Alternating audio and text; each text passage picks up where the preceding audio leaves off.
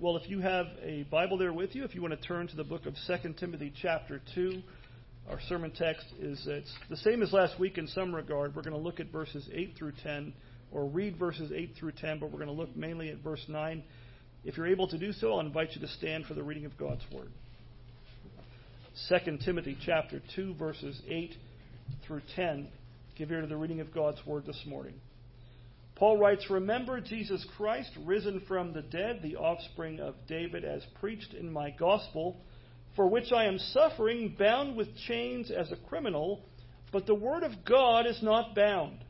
Therefore I endure everything for the sake of the elect, that they also may obtain the salvation that is in Christ Jesus with eternal glory. Amen. You may be seated. Well, we looked last Lord's Day at verses 8 through 10, uh, and we saw there in verse 8 that Paul gives Timothy kind of what may sound like a strange exhortation uh, to give a pastor, but he tells him to remember Jesus Christ risen from the dead. And in saying that, what he's basically reminding us of is that the only way that you and I are going to be able to remain steadfast in time of difficulty, trial, or persecution uh, is to keep our eyes on Jesus. You know, it's, it's remarkable how often the scriptures uh, place that as the solution before us. Whenever we're going through something, to keep our eyes on Christ, very often is the solution that the scriptures, the Word of God, places before us. You think about back in the Gospels when, when Jesus was walking on, on the water during the storm. Think about the Apostle Peter uh, the apostle Peter was able to walk on the water, walk on the water during a storm, no less, and as long as, and only as long as, he kept his eyes on Christ, instead of having his eyes on the wind and the waves. Matthew 14 tells us that. And so it was when he looked at the wind and the waves, what happened? He sank, and Jesus had to pull him uh, into, into the boat. And so, even so, we too must cultivate the habit as the scripture says, of looking unto Jesus, the author and finisher of our faith, in time of trial or affliction. Now, in the midst of Paul's exhortation and instructions in these verses we just looked at, uh, he says something to Timothy that I thought, as we looked at it last week, I thought that it was well worth us taking the time to kind of slow down and consider it. And here in our text in verse 9 in particular, Paul models for us an attitude not just towards his suffering but also toward the Word of God in the midst of that suffering and affliction. His attitude or perspective, his, his perspective toward the Word of God, I think, is well worth our emulation and imitation by us today. Look, at, look again at verses 8 and 9. Uh, Paul, remember, he's in prison. He's going to be executed shortly. He says, Remember Jesus Christ, risen from the dead, the offspring of David, as preached in my gospel for which I am suffering, bound with chains as a criminal. And then look what he says. But the word of God is not bound. Same word he uses about himself. He's bound, but the word is not. I think that is a very important perspective for us to, to think about and model even in our own lives and circumstances. Even in the midst of Paul's suffering, even in the midst of Paul's imminent departure from this life, Paul's confidence in the Word of God and the message of the gospel was unwavering. Was unwavering. Even if Paul himself, remember who Paul was? Paul calls himself uh, the apostle to the Gentiles, Romans chapter 11, verse 13. Uh, Paul had been used very mightily by the Lord in the conversion of a multitude of sinners. We don't know how many people heard the gospel by the, by the mouth of Paul, uh, but we know that a multitude of sinners in all kinds of places were brought to saving faith by God's grace through Paul's preaching. We know that Paul planted numerous churches throughout Asia Minor.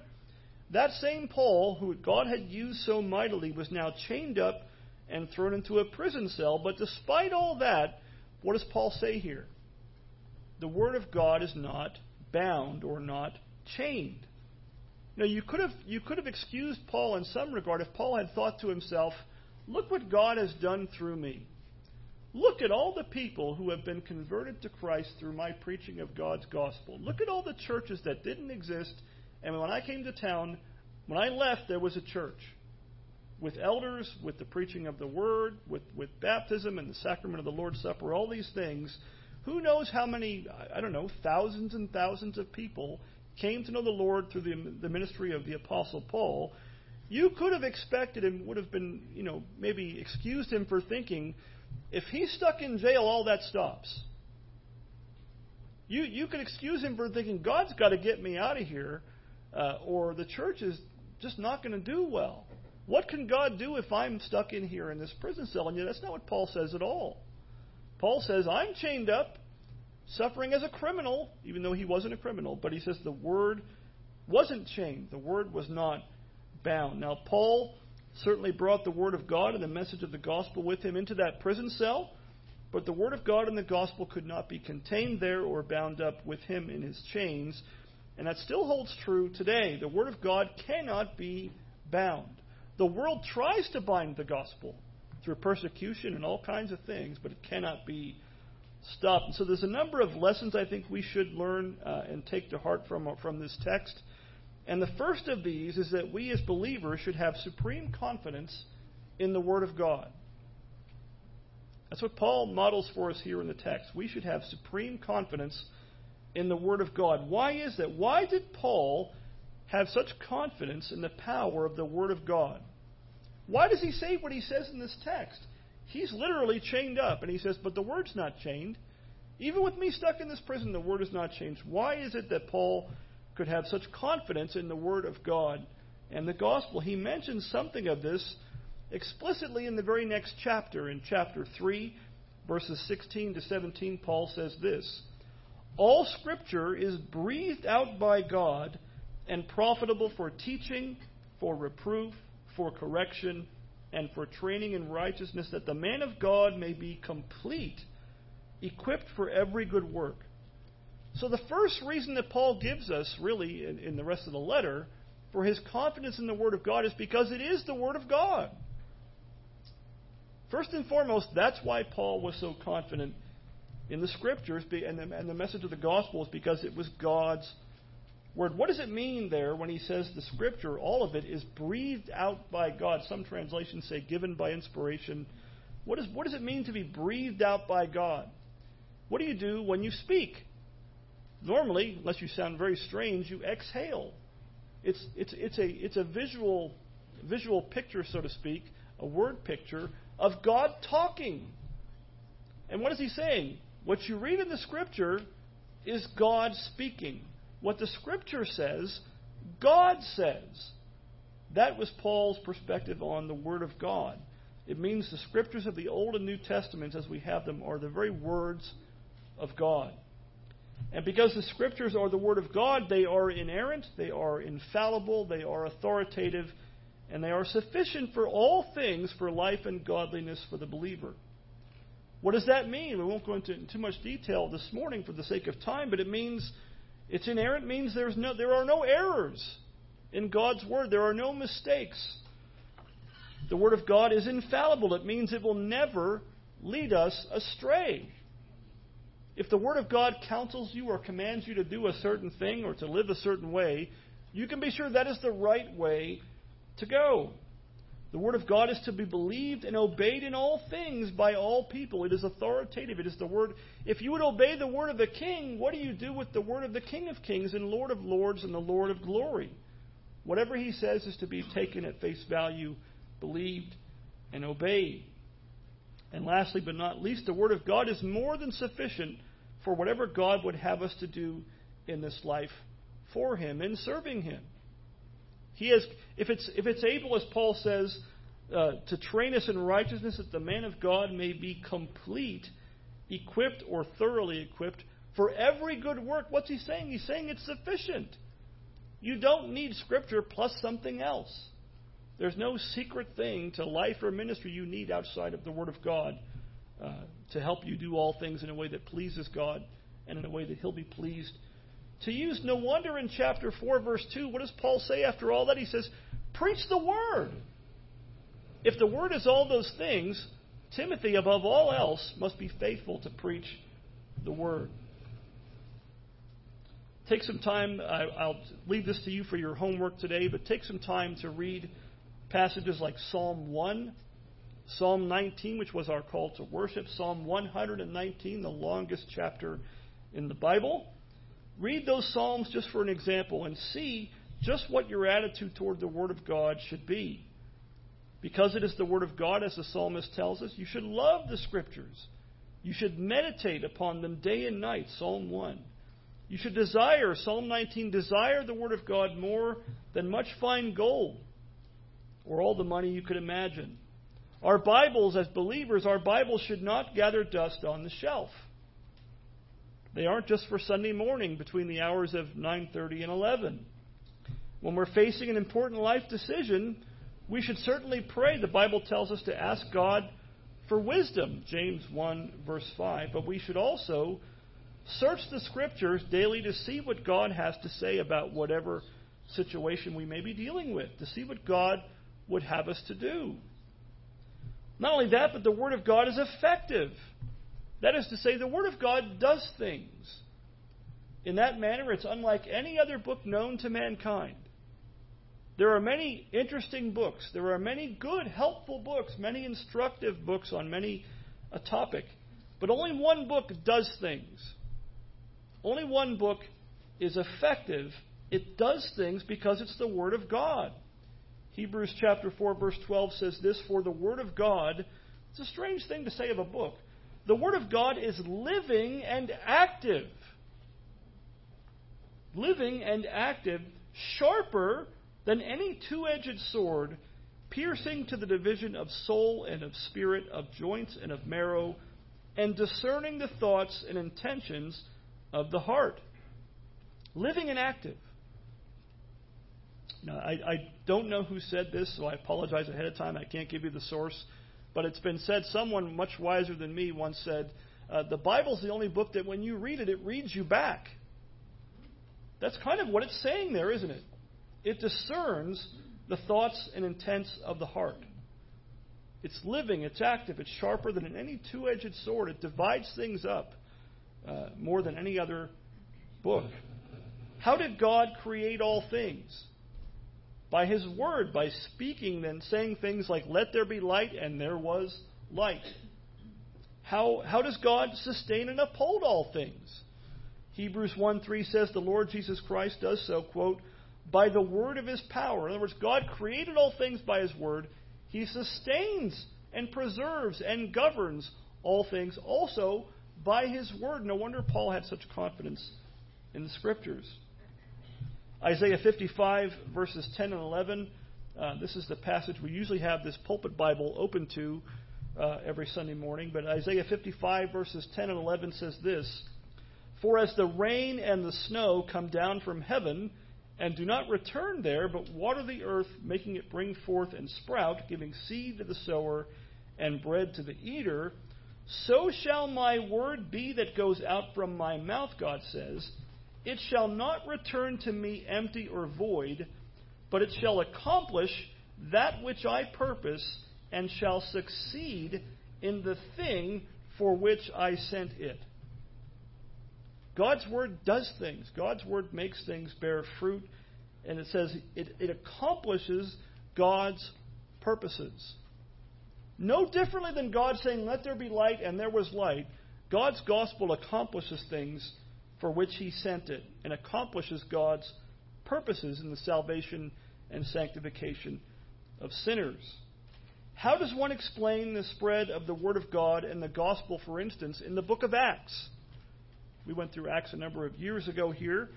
Think about the book of Acts during a time of violent persecution against the church in Jerusalem. The church was scattered.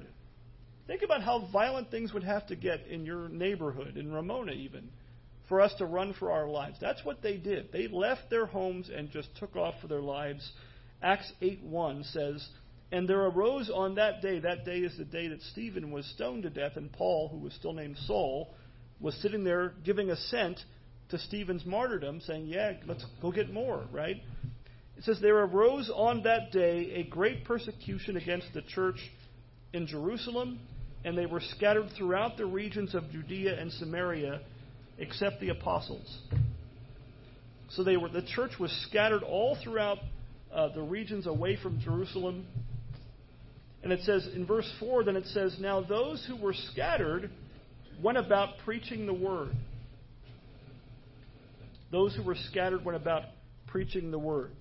How was the, how was the spread of the gospel and the conversion of sinners described in the book of Acts? Acts 12:24 says, for example, "But the word of God increased and multiplied." The evangelism, the spread of the gospel was, was, was spoken of in Acts 12:24 as the word of God increasing and multiplying. The word of God was conquering because it's the word of God. How does one explain, uh, long after that, the remarkable power and effect of the Protestant Reformation back in the 16th century? Think about the, the, uh, the, the Protestant reformers, people like Martin Luther, John Calvin, and others they had none of the technological advances that we enjoy today. They had to rely on the pen. In their day, the printing press was some great new invention that was certainly used by God. They preached the word sometimes every day of the week. When you read some of Calvin's writings, you find out that he preached multiple times a week. I, I can barely do it once a week, and Paul did it every day, sometimes more. Uh, they faced constant opposition. They faced violent persecution. They were on the run for their lives. Uh, they were persecuted by those, both those in ecclesiastical power as well as political power. Um, so, what was the secret of the Protestant Reformation's success? How did that happen? That doesn't normally happen. Martin Luther himself writes the following He says, I opposed indulgences and all the papists, but never with force. I simply taught, preached, and wrote God's word. Otherwise, I did nothing. And while I slept or drank Wittenberg beer with my friends Philip and Amsdorf, wasn't a Baptist, uh, the Word of God so greatly weakened the papacy that no prince or emperor ever inflicted such losses upon it. I did nothing, the Word, of, the word did everything. I did nothing, the Word did everything. Now, Martin Luther, if you know anything about him, you know he worked, he worked quite hard. Uh, one writer says that he had, in German, his collected writings are over a hundred volumes. I wouldn't have the time to read that many volumes, much less write that many volumes. So he worked very hard, but at the end of the day, what did Martin Luther think of the Reformation? He didn't take any of the credit for it. All he did was preach, and the Word of God did all the work. And so, if you and I would see a new reformation in our own day, we must learn to have great confidence in the Word of God. Rely upon the Word of God and its power. For the Word of God is what's living and active, sharper than any two edged sword. It's the Word of God, not our own words, that don't return void and empty, but always accomplishes God's purposes for which He sent it. And it's the gospel, as Paul says in Romans 1.16, it's the power of God unto salvation, a message God's Word, the power of God unto salvation for everyone who believes. The second lesson we should learn from this and take to heart, in some ways, is the corollary to the first one, and that is uh, our confidence should not be in anything of ourselves. As believers, as pastors, as preachers, evangelists, whatever the case may be, our confidence should not be in anything of ourselves, but only in the Word of God. We are in no way indispensable or essential to the success of the gospel.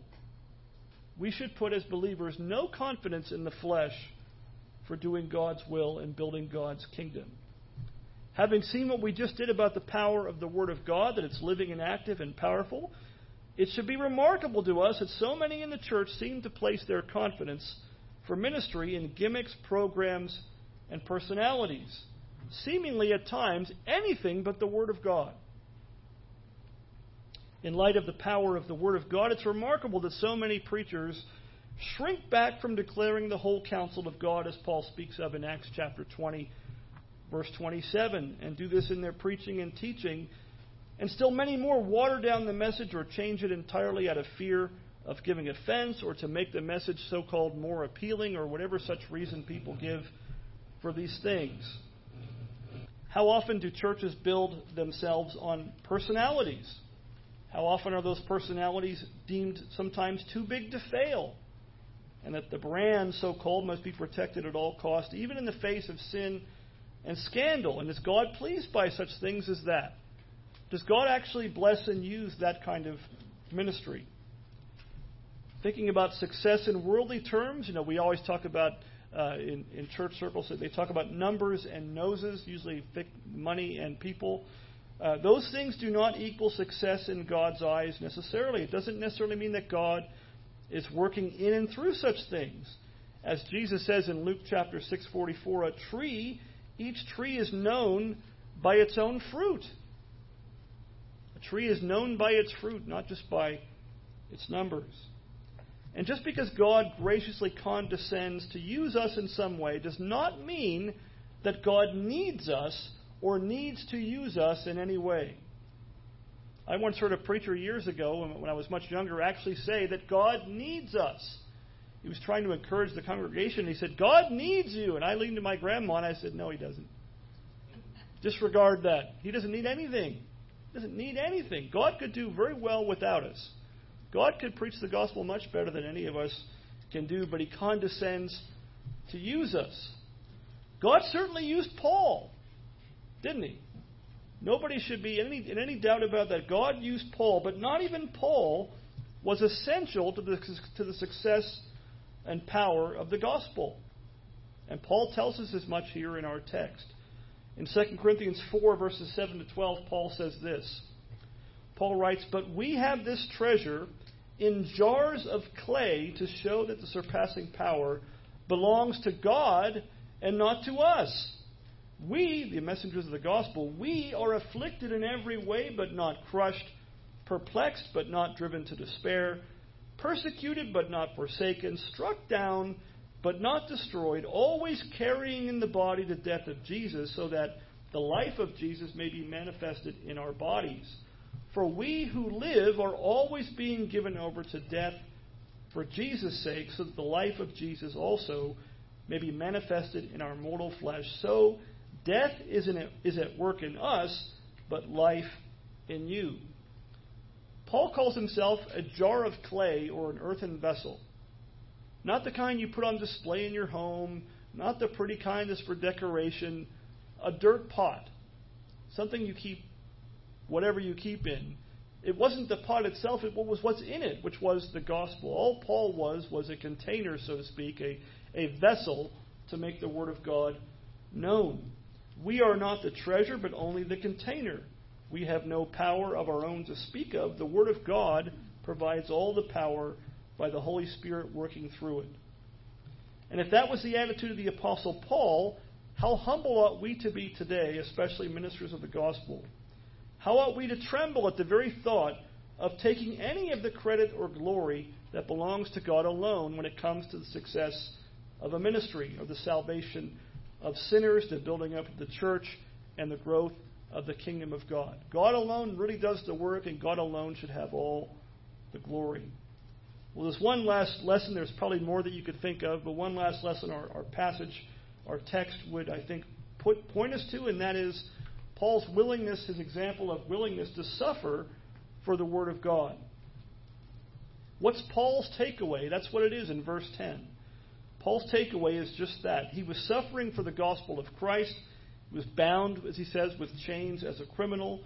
But even so, despite all of this, he says the Word of God is not bound. And because the Word of God is not bound, Paul's confidence was in the Word of God and the power of the gospel. And so he was willing to endure whatever was in God's will, whatever suffering came his way because of it. Look again at verse 10. He says, Therefore, I endure everything. Everything meaning the things he was enduring. I endure everything for the sake of the elect, that they also may obtain the salvation that is in Christ Jesus with eternal glory. Notice he says the word therefore. When you read that little word therefore in your Bible, what is it, where, does it, where does it point you back to? What he just said. He points back to what he had just said in the previous verses. So, why was it, Paul? What is Paul telling us? Why was it that he was so willing to endure everything for the sake of the elect? Because he knew the power of the Word of God and the gospel.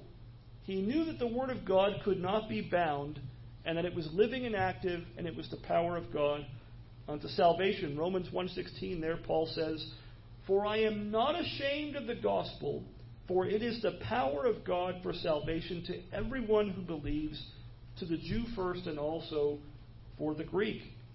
When he talks about being ashamed of the gospel, he's talking about suffering. He's talking about being afraid of suffering and being unwilling to suffer for its sake, and so being quiet, being silent. He says, I'm not ashamed. The reason I preach, despite what I have to go through to do it, is because he knew he knew the gospel was the power of God unto salvation. He knew the gospel that through it God would be at work powerfully saving sinners wherever the gospel was being faithfully proclaimed. Otherwise, why would you do it? If the gospel is not really the power of God unto salvation, if the, if the word of God is not living and active, that changes everything. Then, then there's no use in suffering for it. But if it's the power of God to salvation, if it can't be bound, then you endure whatever it is you have to endure to preach the Word of God and preach the gospel of Christ. Paul knew, even in his imprisonment and death, that could not spread, stop the spread of the gospel. And Paul knew that firsthand before his conversion, didn't he? You know, when, when he looked back on his, pre, his previous life outside of Christ, remember what, what Paul, what, when he was still named Saul, what was he doing in the early chapters of the book of Acts? Chapter 7 and chapter 8, even into chapter 9. Paul was trying to, by his own words, destroy the church of God.